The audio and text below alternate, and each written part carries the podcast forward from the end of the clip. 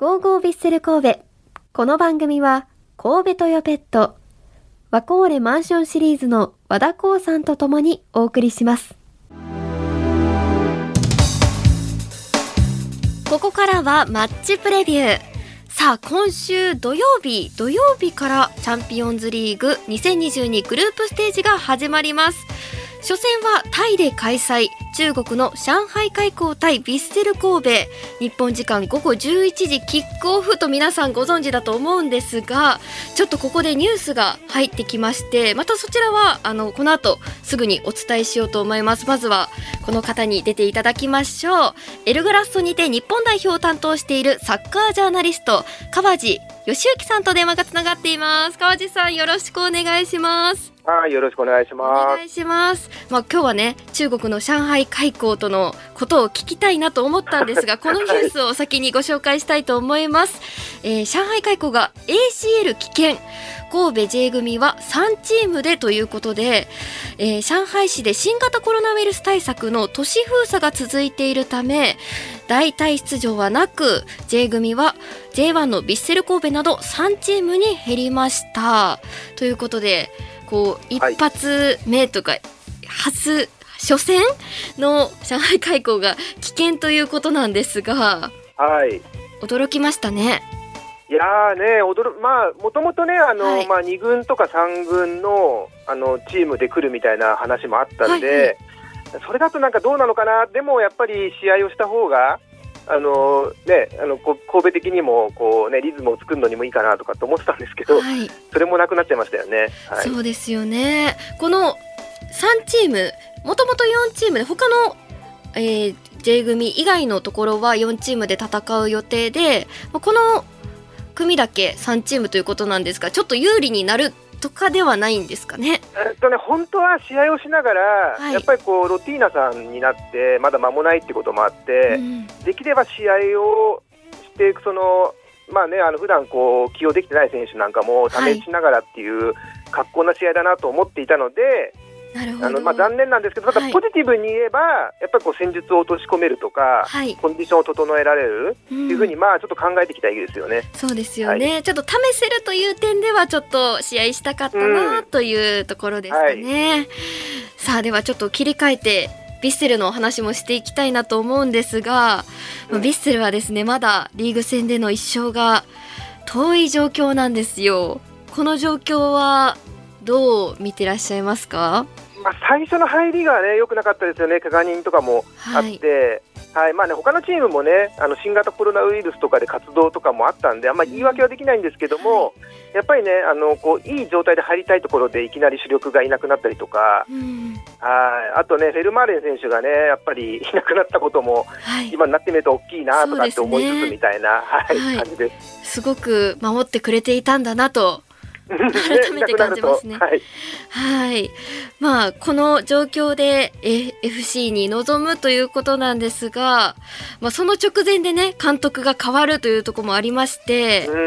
ロティーナ監督就任は川地さんとしてはどのように感じていらっしゃいますか？ロティーナさんは非常に楽しみなんですけど、はいはい、ただこれまでJ リーグのファンはよくご存知の通り、割とね、時間がかかる監督なんですよね。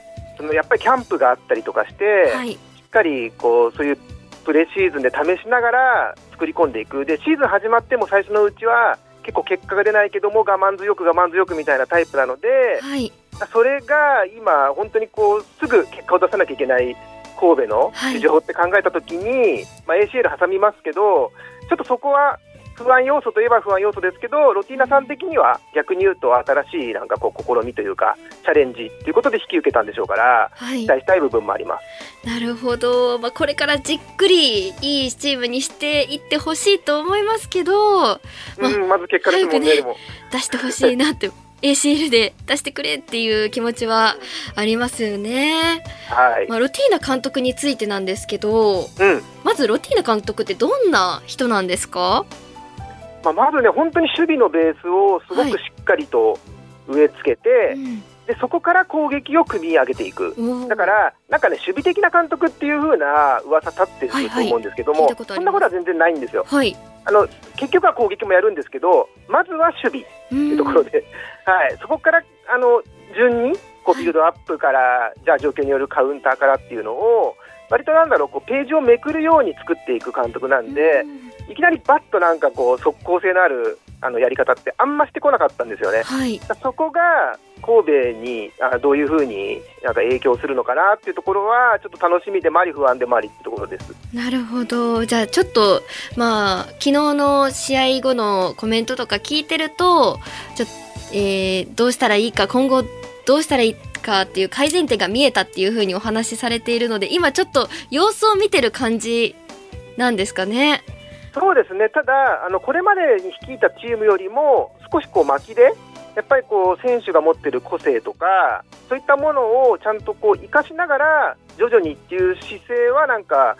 セレッソ戦でも見られましたね。はあ、なるほど、はい。ロティーナさんの特徴的な戦術っていうのはどんな感じなんですか。まずね、はい、守備がすごくタイトで、はい、本当に立ち位置をもう数十センチ単位とかでもかなり決めて、うん、はい、数十センチしっかり本当にこう相手がここに来たときはもうこういう風なプレスのかけ方をするよとか、はい、あとプレスでジャンプするっていう言い方するんですけど、はい、しっかりこうブロックを作っておいて本当にここっていうタイミングでバッとこうボールを奪いに行くみたいな、はい、タイミング、それから距離、位置ってところまでかなりきめ細かいですよね、はい、じゃあそれも選手的にもこう体に馴染んでいかないとなかなか難しいっていう感じなんですか ね。はい、本当はそうなんですけど、ただ神戸の選手たち個人個人の能力があるので、はい、そこはロティーナさんも少しこうブレンド、やっぱそういった個人の能力を生かしながら組織を組み上げていく形にしていくんじゃないかなというふうに見えました。うん、そうなんですね。あと、ロティーナ監督については脱バルセロナ化とも言われていますが、これはどういうことなんでしょうか。個人的にはね、そこはあんまり考えてないですね、はい、結局はちゃんと攻撃も組み上げていくし、ビルドアップなんかでもちょっと解任になっちゃいましたけど、清水の時に川崎に本当にこう追い詰めたんですよ。ビルドアップのところで、はい、かなり後ろから組み立てて、そういうこともできる監督なんで、はい、ただちょっと時間がそこまで行くのにかかるっていうところの不安がありますけど、ただ初手選手をこうワイドに使ったりとかね、はい、ところでこう張らしてたりとか、攻撃の幅とか立ち位置っていうのはかなりこれまでともちょっと神戸と違うところも見えましたね、うん、そうですね、はい、私は個人的に後半選手交代があってから結構今の神戸とは違う雰囲気だなっていう風に感じたので、うんうん、はい、そのあたりもちょっと変わって来ているということなんですかね。はい、そうですね。だから井上志音選手にすごい期待したいんですよ。あ、そうですよね。はい、ベルディ時代のね、愛弟子なので、はい、本当に可愛がられてたので、はい、ここは本当チャンスなんじゃないかなと思うんですね、彼にとっては。いや、そうですよね。昨日の試合見ていても結構動くボールを持つシーンが多かったなと思うので、うん、本当にね、なんだろうな、こう水を得た魚のようにね、はい、動いてますよね。すごい合ってるんじゃないかなっていうふうに思いましたね。合ってるし、ロティーナさんの考えをこう周りに伝える役割も果たせるのかなと思います。なるほど。じゃあちょっと井上志音選手にも注目していきたいですね、今後。はい、もう本当大注目だと思います。はい、それ以外でヴィッセルが変わろうとしているところとかはこう昨日見受けられました。そうですね。でも選手起用のところで、はい、シオン選手に限らずやっぱりこうなんていうのかな、選手たちが意欲的、本当ボージャン選手もそうだし、はいはい、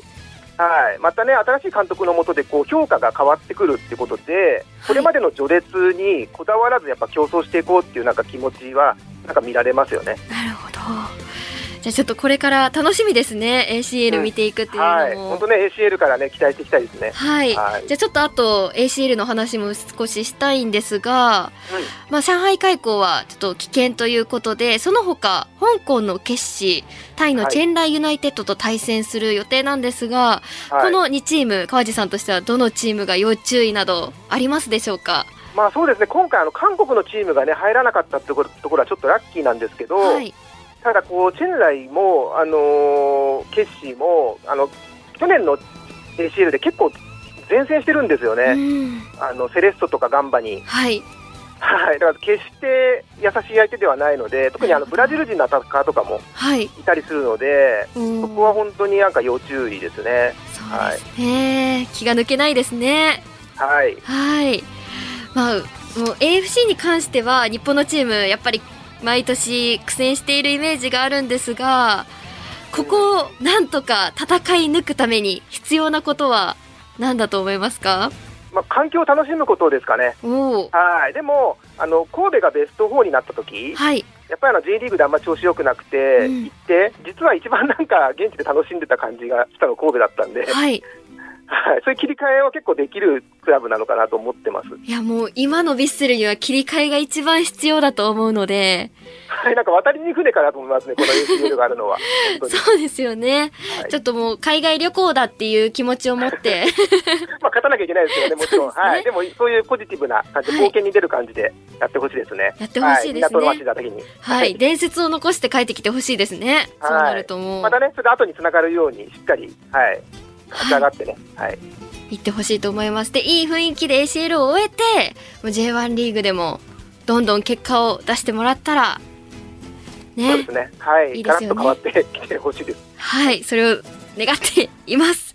はいはい、ということでお話ありがとうございました。はい、ありがとうございました。はい、この時間はエルゴラーソンにて日本代表を担当しているサッカージャーナリスト川地義之さんにお話を伺いました。ありがとうございました。はい、ありがとうございました。